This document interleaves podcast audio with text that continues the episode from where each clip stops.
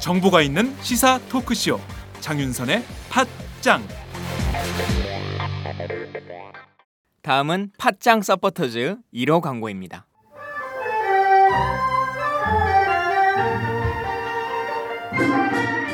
양꼬치집에 대한 모든 편견을 깼다. 풍무 양꼬치. 착한 가격, 품격 있는 공간. 국내외 유명인들도 자주 찾는 풍무 양꼬치. 나는 그 집 양갈비가 훨씬 맛있던데. 어, 누나 나는 그 집 맛있는 요리들이 지금도 잊혀지지 않고 있어요. 단체석이 많아 모임하기 좋은 곳. 풍무 양꼬치. 대림역과 구로 디지털 단지 역점 두 곳에 있습니다. 예약 문의 02809-9292, 02809-9292. 잠깐, 팟짱 애청자라고 말씀하시면 통큰 서비스를 제공합니다.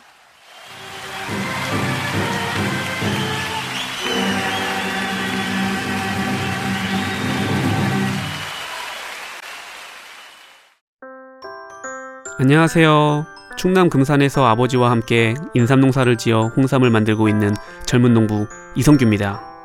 사람들은 쉽게 양심 양심하지만 양심은 말로 하는 것이 아닙니다.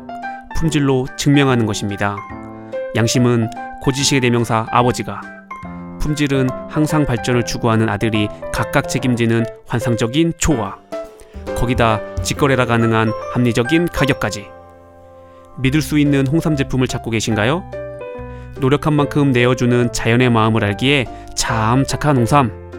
지금 검색창에 정성농장 홍삼을 검색하세요.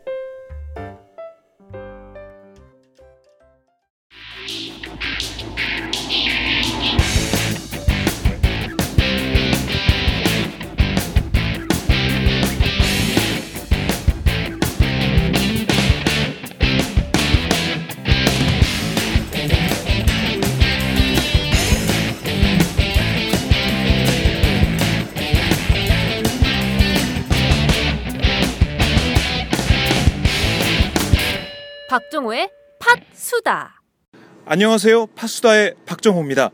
저는 서울 중구 대한적십자사에 나와 있는데요. 오늘 파수다에서는 이곳을 찾아온 이산 가족분들을 만나봤습니다. 북쪽에 남겨둔 가족들을 그리워하는 애타는 목소리에 저도 눈시울이 붉어졌는데요.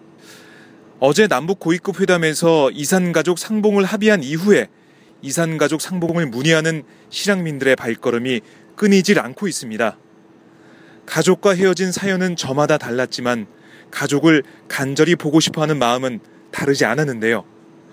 오늘 제가 만난 이산 가족분들의 목소리 함께 들어보시죠. 이번에 그 남북 회담에서 이산 가족 상봉 하기로 했다 그 소식 듣고 어떠셨어요? 아 어떻게 뭐 반갑기도 하고 허무하기도 하고 어? 나 15년 전에 신청을 해놨어. 아 그래요? 그런데 아무 소식이 없어. 그 당시는 내가 이제 나이가 젊어서 네. 해당이 안 돼가지고 아이고. 그 이제 기다렸는데 내가 지금 87살이야. 근데 여태 안 돼. 아하. 그래서 지금 다시 와서 이제 네. 저걸 신청을 하니까 이 사람들이 예. 지- 자기네들이 저 다 알아가지고 음. 연락해 주겠다고 아 또 연락을 또 기다리셔야겠네. 기다려야지 어떻게 아이 참 아니 고향이 어디세요? 어디서? 황해도 연백군 연백군. 음, 연한읍 네 연하는. 음. 아 그럼 언제 고향을 떠나서 내려오신 거예요? 일사후퇴 당시 일사후퇴 당시에. 아 그러면 몇 년이에요 벌써 그게 50년이니까. 50년 넘었지 70 70 몇 년? 아, 나60 년. 22살 때 나왔어 아 60년 넘었네요. 그럼 이번에는 정말 꼭 돼야 할 텐데 이거 안 되면 참 아 너무 그냥 죽기가 너무 아, 슬프고 네. 말도 못해 아니 그냥 어머니 아버지하고 남동생 둘하고 네. 내 누님이 한 분 그렇게 다섯 식구 거기 있는 걸 보고 나 혼자 나왔는데 죽었는지 살았는지 그것만 알고 죽어도 내가 섭섭하진 않겠어 네. 오고 얼굴 눈에 눈물이 맺히셨어요. 이 슬픔을 누가 알아? 정말 이번에는 많은 분들이 이산가족 상봉 현장에 가셔서 가족분들 만나시고 그러셨으면 좋겠어요. 그러게 말이야. 예. 내가 나는 그냥 만나면야 뭐 더 좋지. 네. 근데 못 만나면 그냥 그. 생사 생사나 네. 알고 나 이제 곧 갈 때가 됐으니까 네. 눈을 감으면 음. 이제 한은 없겠다 그거지. 예, 알겠습니다. 고맙습니다, 네. 사장님. 아, 동생 이제 하고 뭐 궁금해서 어디 이번에 좀 만나게 될라나 싶어서요. 그래서 온 거예요. 어제 그 남북회담 남북회담 결과 나온 다음에 막 달려오셨네요. 그렇죠. 그래서 내가 나이 좀 많은 게 빨리 좀 할 수 있는가 싶어서 신청을 해야 될 거 아니겠어요? 네. 그 입으로 미리 명부를 넘어가 있는 거예요. 아, 지금 보는 넘어가 있어요. 네. 아이고 집을 생사라도 확실히 좀 알마 싶어서 그러는 거예요. 내가 6.25 때 네. 6.25 사변 나가지고 25일 날 났잖아요. 7월 25일 날 내려가면서 동생 같이 가자는 걸 내가 가졌어요. 못해가지고 지금 만날 걸리는 거예요. 가슴에 엉켜서 지금 눈물, 눈물만. 말씀하시면서 눈물. 아, 예. 그지. 그때 내가 23살이고 동생은 20살이에요. 3살 차이가 나요. 그리고 지금 85이고 나는 88이요. 예. 그래서 지금 왔는데 이번에부터 꼭좀 만나기를 소리서 들을까 네. 싶어서 왔는 겁니다. 뉴스 들으셨을 때 어떠셨어요? 그거 보고서 이제 혹시나 혹시나 될까 해서 또 왔어. 뭐 영상 사진도 다 하고 네. 다 했던데 네. 우리 집에 와서 다 사진 찍어가고 이렇게 했는데 안 돼. 그래도 직접 와야 좀 뭔가 좀 될 것 같고 이래- 이래서 막 달려오셨네요. 네. 죽기 전에 한번 만나려고 했더니 지금 남북 회담에서 이산가족 상봉한다는 소식 듣고 어떠셨는지 좀 여쭤봐도 될까요? 뭐 상봉한다는 거 그냥 한번 와보한 거지 음, 뭐별 생각 없어요. 아 그러세요. 네, 네. 그래서 오늘 한번 와보셨는데 네. 어떤 마음으로 좀 오셨는지. 그뭐 이북 사람이게 되면 한번 다 이렇게 말 듣게 되면 안 와볼 수가 없죠. 네. 네. 가족분들 만나시고 예, 가- 싶어서. 예. 그렇죠. 가족이 뭐 65년 동안이나 헤어져 있었는데 네. 가족 있는 사람이 가족 만나지 않는다는 건 그건 음, 만나고 싶은 건 다 당연한 일이죠. 아, 누가 지금 계세요? 북에요? 어, 북에는 부모, 형제 다 있어요. 근데 다 돌아가셨지. 아버지 어머니 돌아가셨고 네. 동생들만 있을 텐데 네. 동생들도 65년 동안에 다 변했을 텐데 보게 되면 알기는 하겠어요. 네. 모르죠. 그래도 뭐 생사라도 알고 싶으시고 그렇죠. 또 보고 싶으시고 예. 찹찹하죠. 뭐, 네.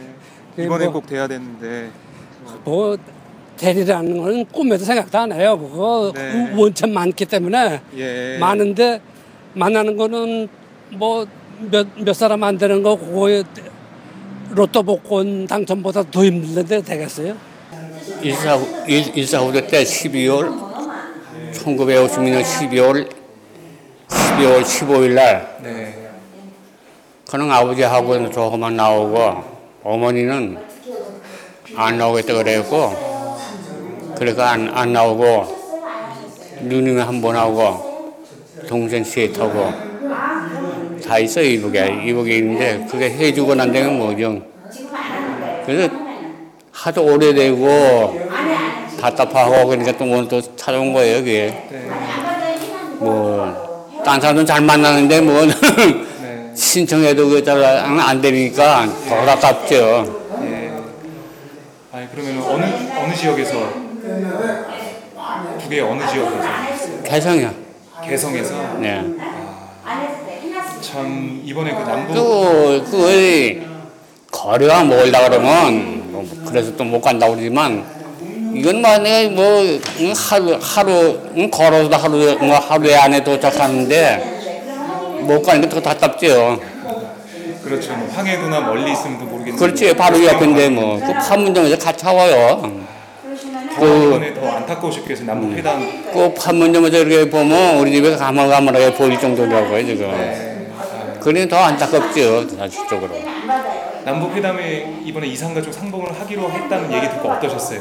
아 좋죠 좋긴 좋은데 그게 해당이 되나 안 되나 지금 음, 걱정도 되고 네. 하도 그거에 해당이 안 되니까 답답해서 나온 거예요 사실은. 나도 실향민인데 네. 에, 고향에 저 어머니 아버지랑 그 동생들 살고 있었는데 세월이 갔으니까 어, 부모들은 돌아가셨고 네. 밑에 동생이 둘 있는데 아마 그들은 나고, 나도 살고 있으니까 살고 음. 있을 거예요. 그래서 이번에 어, 이상가족 그 전에 여의도 할 때는 네. 내가 그 느낌이 이북에 있는 가족 도 둘인데 에, 남쪽 가족이 살고 있다라면 걔들이 불이익을 당할까봐 아, 네. 그때 안 했는데 요번에 하다 보니까 요번에 이제 어차피 네. 세월 갔으니까 이제 객긴 독긴 뭐 고- 공사판 해가지고 뭐 불이익을 당하든 한번 신청해 보려고 그래서 이제 신청한 거예요. 네. 이번에 그 남북 이산가족 예. 상봉한다는 얘기 듣고 어떠셨어요? 아 그거 내 꿈에 본내 고향이 지금 늘 꿈, 꿈속에서 사- 살던 그 60 몇 년 동안 살다 보니까 진짜 그 소리 들으니까 꿈이야 생신이야 지금 이- 이런 심정이 그러고 너무 좋으셨죠. 예 고마워요 그리고 또 어떻게 돼 가지고 뭐 남쪽 관계 사실은 예? 뭐 전부 적대 관계로 그 나쁜 상황인데 이- 이번에 얻어낸 게 이산가족 문제를 지금 또 네. 예, 서로 이북하고 저 상의해가지고 된 건데 감사합니다 다 정부 네. 다 예?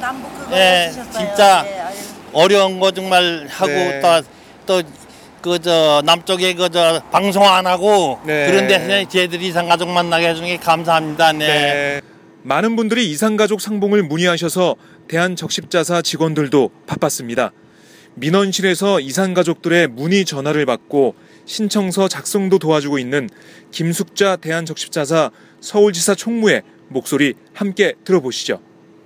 아, 여기서 이산 가족 찾기 신청을 하는 건가요? 네, 아, 네. 어떻게 신청을 할 수 있죠? 아, 여기 신청서가 있습니다. 네. 네. 이상가지 아. 신청서에 네. 신청을 하시고 보통 해놓으신 분들이 많은데 궁금해서 다시 찾아오시는 분들이 많아요. 아, 그러면 서류가 접수가 됐는지 안 됐는지 안? 됐는지를 확인하려고 그러면 이제 다시 네. 어, 전화번호랑 메모를 남겨주시면 우리가 확인해서 다음에 연락을 드리는 거 음. 하, 고또 전화 상담 아, 전화 지금 상담. 많이 예 하는데 얼마나 전- 많이 전화가 오고 있어요? 전화가 계속 지금 왔잖아요. 지금 조금? 뜸한데 예. 예, 예. 아, 실실 틈도 없으셨네요. 예, 예, 지금 전화를 받을 시간도 없을 정도로. 아, 개인 전화를 받을 시간 없, 시간이 없- 예, 예. 예, 없을 정도로. 예. 그래 왔는데 보통 어떻게 신청을 해야 되느냐? 인터넷으로 하느냐? 네. 뭐 여기 와 직접 해야 되느냐? 예. 그래 인터넷으로 그래서 하셔도 된다. 가깝게 계시면 오시라. 음, 음. 그런 상담해 주시고요. 어제 새벽에 남북 회담이 어, 타결되면서 네. 보도가 나오면서 그날 아침부터 어제 아침부터 연락이 많이 온 거죠. 아침 한 열, 12시쯤 돼서부터. 아, 예, 그때부터 예, 계속 예, 예. 연락이 와요. 아, 지금도 전화가 왔네요. 네, 네, 네. 받으시죠. 남북 교류팀입니다. 예, 거기서 4호선 2번 출구 나오시면은 거기서 그래 여쭤보면 물어보시면 다 하실 거예요. 예. 적십자 본사 예. 4시까지입니다. 네. 네. 예. 아 이렇게 전화가 오는군요. 네. 네, 설명해 주시고 그럼 오시는 분들은 많으세요? 어제 오늘 좀 많으셨어요? 예, 예, 어제도 어제도 많았고 네. 오늘은 아침부터 일찍이 많았는데 지금 어떻게 조- 조금 뜸하네. 네. 예. 현재 대한적십자사는 남북 실무 접촉을 준비하며 이산가족 상봉 신청자 민원 업무에 주력하고 있는데요. 정재은 남북교류팀 과장의 목소리 들어보시겠습니다. 어떤 실무 작업을 하고 있는지 네. 거기에 대해서 좀 말씀해 주시죠. 어, 일단은 저희는 이산가족 어르신들의 등록 자료가 잘 어, 기록이 되어 있는지 문의 전화가 많이 오고 있기 때문에 네. 그런 분은 민원 응대를 하고 있고요. 또 어르신들이 기대를 많이 갖고 저희 사무실에 많이 찾아오고 계세요. 그래서 저 과거에 신청하셨던 자료가 잘 되어 있는지 일단 그거 확인하는 거하고 네. 또 어르신이 어떤 순위로 이제 어, 선정이 이번에는 될 수 있는지 이런 기대를 갖고 가장 많이 문의가 있어서 거기에 대한 설명을 일단 드리고 있습니다. 그래서 지금은 어, 일단은 실무 접촉을 해봐야 그때 날짜가 진행 정해지고 거기에 따라서 정말 그 행정 처리는 이루어지는 거기 때문에 지금은 주로 민원 업무를 하고 있습니다. 예. 이산 이산 가족 상봉의 꿈을 안고 애타는 마음으로 대한 적십자사를 찾아온 실향민들. 하지만 꿈에 그리던 가족을 만나기는 쉽지 않습니다. 지금까지 모두 19차례 이뤄졌던 이산 가족 상봉을 보면 상봉 인원은 대부분 남북 가족 합쳐 200명 내외였기 때문인데요. 아, 너무 적었죠. 현재 이산 가족 생존자는 6만 6천여 명. 80세 이상의 고령자가 절반을 넘습니다. 상봉의 정례화가 절실한 이유인데요. 9월 초로 예정된 남북 적십자 실무 접촉에서 좀 더 많은 이산가족 상봉 인원이 합의됐으면 좋겠습니다. 더 나아가 정기적인 이산가족 상봉도 논의하기를 바랍니다.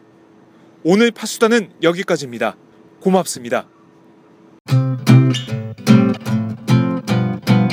제가 오마이뉴스 10만인 클럽 후원한 지 솔직히 얼마 안 됐어요. 최근 얼마 전부터 제가 하기 시작했는데 그 이유는 지금 어, 제대로 된 언론이 없는 시대에 살고 있잖아요. 그래서 제대로 된 언론에게 힘을 보태줘야겠다는 생각이 들어서 진짜 작지만 한 사람의 만 원이지만 이게 모이고 모이면 제대로 된 언론의 역할을 해줘 오마이뉴스가 힘을 받아서 좀 더 많은 사람들에게 제대로 된 언론의 역할을 보여줄 수 있지 않을까 그런 응원의 마음으로 네, 가입하게 됐고 그래서 여동생한테도 권해서 같이 하자 좋은 일이니까 그렇게 하게 됐고요. 그리고 또 바라는 게 있다면 오- 아무래도 인터넷 뉴스니까 인터넷으로만 이제 기사를 많이 접하시잖아요. 그래서 페이스북이나 트위터, 인터넷을 많이 접하지 않는 분들에게 어떻게 하면 이 바른 언론의 소리가 전달될까 이런 것도 좀 더 고민하셔서 맨날 TV 종편만 보시는 그런 어르신들에게도 어떻게 하면 이 바른 언론이 전해질 수 있을까를 좀 오마이뉴스가 고민해봐 주셨으면 그래서 우리가 정말 너무 다른 세상에 사는 게 아니라 하나의 소리를 좀 같이 나눠서 듣고 공감할 수 있는 그런 시대가 됐으면 좋겠습니다. 네, 너무 축하드립니다, 6주년. 안녕하세요. 오마이뉴스 최종 병기라고 바득바득 우기고 있는 김병기입니다. 15년 동안 기자로 뛰고 있습니다. 여러분이 보내주신 자발적 구독료가 제 월급이었어요. 정말 고맙습니다. 장윤선의 팟짱도 그렇게 만들어요. 팟캐스트 제작비 스폰서가 되어주세요. 10만인 클럽에 가입하시면 되는데요. 02-733-5505 내선번호 274번으로 전화주세요. 아니면 오마이뉴스 홈페이지 우측 상단에 동그란 주황색 배너가 있거든요. 그걸 꾹 눌러주세요. 청취자 여러분, 열심히 뛰겠습니다. 아싸!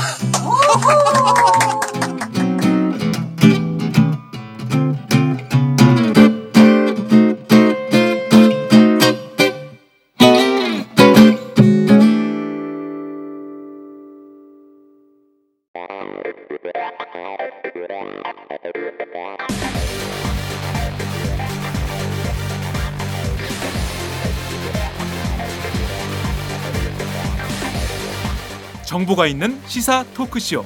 장윤선의 팟짱